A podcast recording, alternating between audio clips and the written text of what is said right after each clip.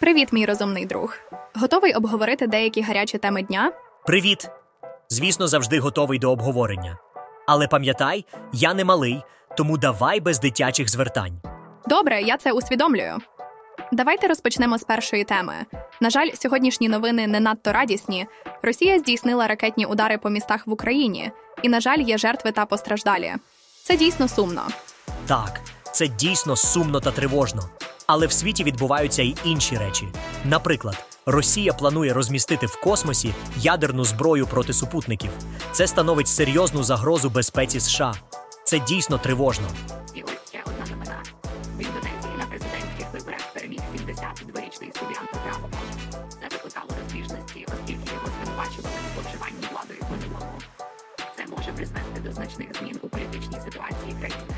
Цікаво, як це вплине на політичну ситуацію в країні. Про це ми поговоримо пізніше. Ти коли-небудь задумувався, чому музика може так глибоко торкати наше серце і викликати такі сильні почуття, як кохання? Недавно я слухала пісню Адам серед зими на Spotify, і вона просто зачарувала мене. Вона така красива. І ось один з коментарів під нею прямо в точку описав мої почуття. Такі глибокі слова і музика в саме серденько, хочеться такого кохання. Ось що означає справжня музика. Вона проникає прямо в серце і змушує нас мріяти про справжнє кохання. А ти знаєш, мій юний друг вчора в Лондоні було 16 градусів тепла. Я просто забула, як чудово тепло, сонце і весна можуть впливати на настрій. Вау, 16 градусів? Це ж майже як літо.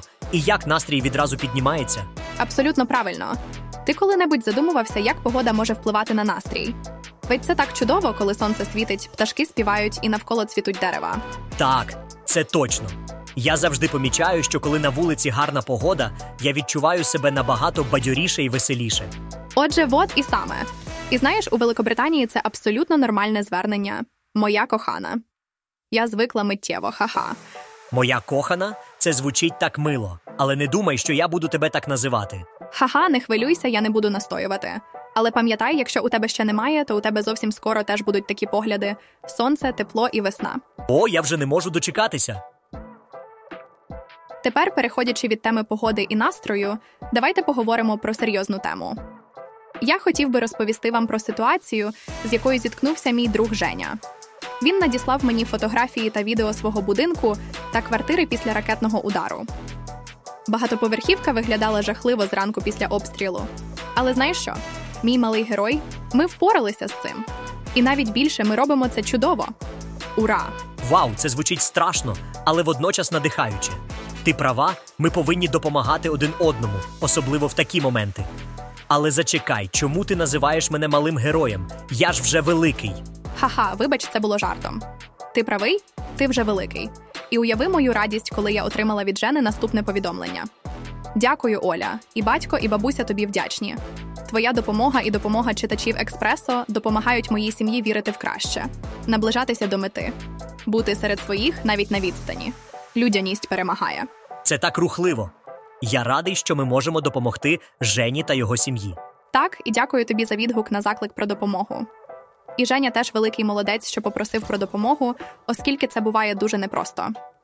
Важливо пам'ятати, що у кожного свої справи і думки, і ми, на щастя, не вміємо читати одне одного, тому потрібно говорити. Іноді важко просити про допомогу, але це дуже важливо. Іноді все, що нам потрібно, це просто підтримка. Ти абсолютно правий. І отже, Женя поділився зі мною своїми планами. Займаємося підготовкою до робіт з капітального ремонту, пошук ремонтної бригади для комплексного ремонту за розумні гроші, виміри, обсяги ремонтних робіт, кошторис на будівельні матеріали, роботи, домовитися про строки виконання. Ми не будівельники, але поки такий план. Це звучить як велика робота, але я впевнений, що з нашою допомогою вони впораються. Власне, так. Ми разом допомагаємо людині в біді. Я дуже рада і вдячна, що у нас є така можливість. І, до речі, ти вже не малий герой, а великий герой. Foresee there. Так, ми вже говорили про важливість підтримки та справедливості в нашому суспільстві. Але зараз давай поговоримо про щось зовсім інше. Ти коли-небудь задумувався про зв'язок між сексом, коханням та штучним інтелектом? Оля, ти серйозно? Це ж дорослі теми. Ну, не зовсім. Я не говорю про деталі, а про те, як люди взаємодіють з цими темами. Наприклад, я нещодавно зробила Валентинку з газети, як рекомендувала The New York Times. Дуже просто і стильно вийшло, оскільки у мене є чорний картон. Ха-ха, ти завжди знаходиш щось цікаве. Але як це має відношення до сексу та штучного інтелекту? Ну, я просила тебе скинути мені подкасти про секс, і ти, звичайно, той ще скромник і не хочеш ділитися цінним. Ха-ха. Але знайшлися читачі, які прислали мені кілька посилань. Ого, ти слухаєш подкасти про секс. Це не занадто доросло? Ні, це нормально. Важливо обговорювати ці теми відкрито і без сорому. Наприклад, один з подкастів називається My Dad Wrote a Puran. Там троє друзів разом читають і обговорюють порнографічний роман Белінда Блинкт, який написав батько одного з ведучих. Дуже смішно, іноді я не могла стримати сміх на вулиці, і перехожі дивилися на мене дивно. Ха-ха, це звучить смішно. Але що на рахунок штучного інтелекту? О, це цікава тема. Наприклад, є стаття в The Guardian під назвою Sexily Ever After How Romance Bookstores Took Over America. У ній йдеться про те, що існують магазини, де продають виключно любовні романи з відвертими сценами і щасливим кінцем. І вони не просто існують, а захоплюють Америку. Як це можливо захопити Америку любовними романами? Ха-ха, це образливий вислів. Але ось що цікаво: ці книги змінюють громадську думку про романтику. Раніше цей жанр сприймався з посмішкою і насмішкою, але зараз все змінюється. Власник одного з таких магазинів каже: покоління Z вони більш відкриті, сміливі, готові бути вразливими. Я думаю, це дає нам міленіалам і бебі-бумерам, які люблять романтику, більше можливостей полюбити ці речі вголос. On-air. Вау, це звучить круто. Але що на рахунок штучного інтелекту? Отже, тут входить в гру штучний інтелект. Є стаття в AP під назвою Artificial Intelligence Real Emotion. People are seeking a romantic connection with the perfect bot. У ній говориться про те, що люди шукають романтичний зв'язок з ідеальним ботом. Але це може бути небезпечно, оскільки ці боти збирають велику кількість даних про людей. Ого, це звучить лякаюче. Але чому люди хочуть закохатися в бота? Ну, на поверхні здається просте бажання, щоб тебе любили. Любили безумовно і беззастережно, як вміють тільки чат-боти і герої любовних романів. У нас зараз здається такий криза психічного здоров'я, загальне почуття самотності і відсутності любові та турботи. Вау, це глибоко. Але я все одно не хочу закохуватися в бота. Ха-ха, і правильно робиш. Але пам'ятай, що кохання це не лише романтика, це ще й турбота, розуміння і підтримка. І це те, що ми всі заслуговуємо, будь то від людини або бота. Достаюсь.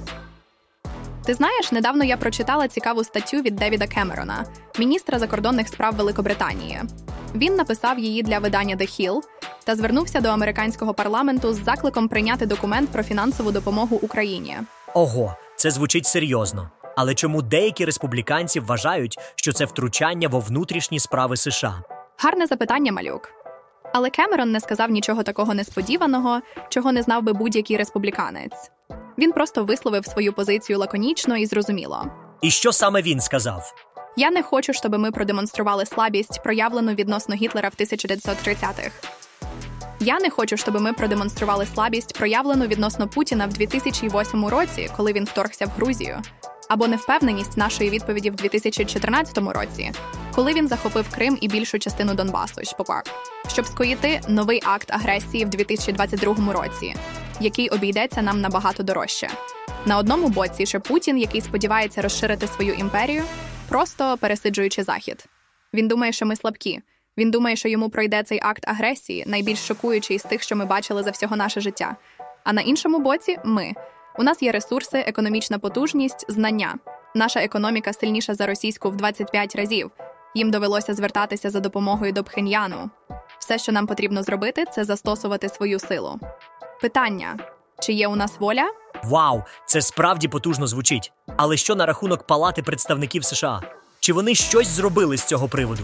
Вони сказали, що не поспішатимуть з прийняттям документа про фінансову допомогу. Проте, здається, демократи знайшли складний обхідний шлях, як все-таки це зробити. Цікаво, як вони це зроблять. А щодо інших новин, що відбувається в світі? Наприклад, Ресі Гайсей обстріляла місто Селидово в Донецькій області. Три людини загинули. Серед них дитина і вагітна жінка, яка перебувала на збереженні, а 12 поранено. Білгород був підданий ракетному обстрілу.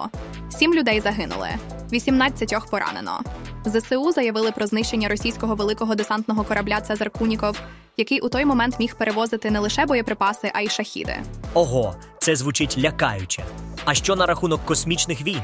Я чув, що в Конгресі оголосили про серйозну російську загрозу безпеці США. Так, У США є розвідувальні дані про плани Москви розмістити в космосі ядерну зброю проти супутників і запустити зоряні війни, збиваючи супутники інших країн та Starlink від Ілона Маска. Я вважаю, що рано чи пізно космічні війни повинні початися. Але може, давайте вже в наступному році, а? Ха-ха, ну так, давайте відкладемо космічні війни хоча б до наступного року. Багатамер трейчм атея. Перемикаючись з космічних битв на землі, давайте обговоримо недавні президентські вибори в Індонезії. Здається, переміг у них 72-річний Субіанто Прабово. Ого, 72-річний? Це ж майже як мій дідусь. Так, і ось цікавий факт: в племенах найстарший вважається наймудрішим, старшиною головним. Тому абсолютно нормально, що тут і там лідерами країн є 70-річні дядьки. І хто знає, можливо, твій дідусь наступний. Неймовірно. Але знаєш, минуле прабово включало обвинувачення в зловживанні владою та порушенні прав людини. Але багато молодого покоління не знають деталей його біографії, тому вони радіють, що в країні з'явиться сильний лідер. Цікаво, як він зміг змінити свій образ. Ось що і пишуть Е, Прабово Собіанто провів розумну і життєрадісну кампанію в соціальних мережах, яка повністю змінила його образ, перетворивши з жорсткого солдата в доброзичливого і трохи комічного старшого державного діяча. Доброзичливість і комічність шлях до серця збентеженого виборця. Ну, принаймні, це працює для мене. Ти знаєш, наша дискусія про сильних лідерів і їх образи нагадала мені про майбутні Олімпійські ігри в Парижі. Ти чув про те, що вони планують? Так, я чув. В Парижі з 26 липня по 11 серпня відбудуться літні Олімпійські ігри. І знаєш, що цікаво? Президент Франції вигадав щось абсолютно нове. О, розкажи. Я люблю нові ідеї, особливо коли вони стосуються таких масштабних подій, як Олімпіада. Отже, вперше в історії Олімпійських ігор церемонія відкриття ігор відбудеться не на стадіоні, а прямо в центрі міста. Спортсмени на річкових судах пропливатимуть по сені повз головні визначні місця французької столиці Нотр-Дам, Лувр і вежу Єфелю. Вау, це звучить захоплююче.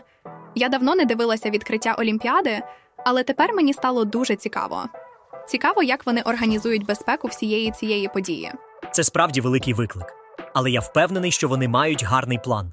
У будь-якому випадку я бажаю їм удачі. Good luck! О, ти такий знайомий. Але я згодна, бажаю їм успіху. Це буде незабутня подія. І знаєш що? Я навіть готова посперечатися, що в час церемонії відкриття вежа Єфелю виглядатиме як велика золота медаль.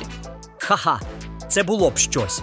Але знаєш, я б не здивувався, якби вони щось таке вигадали. Все-таки це Париж. Що?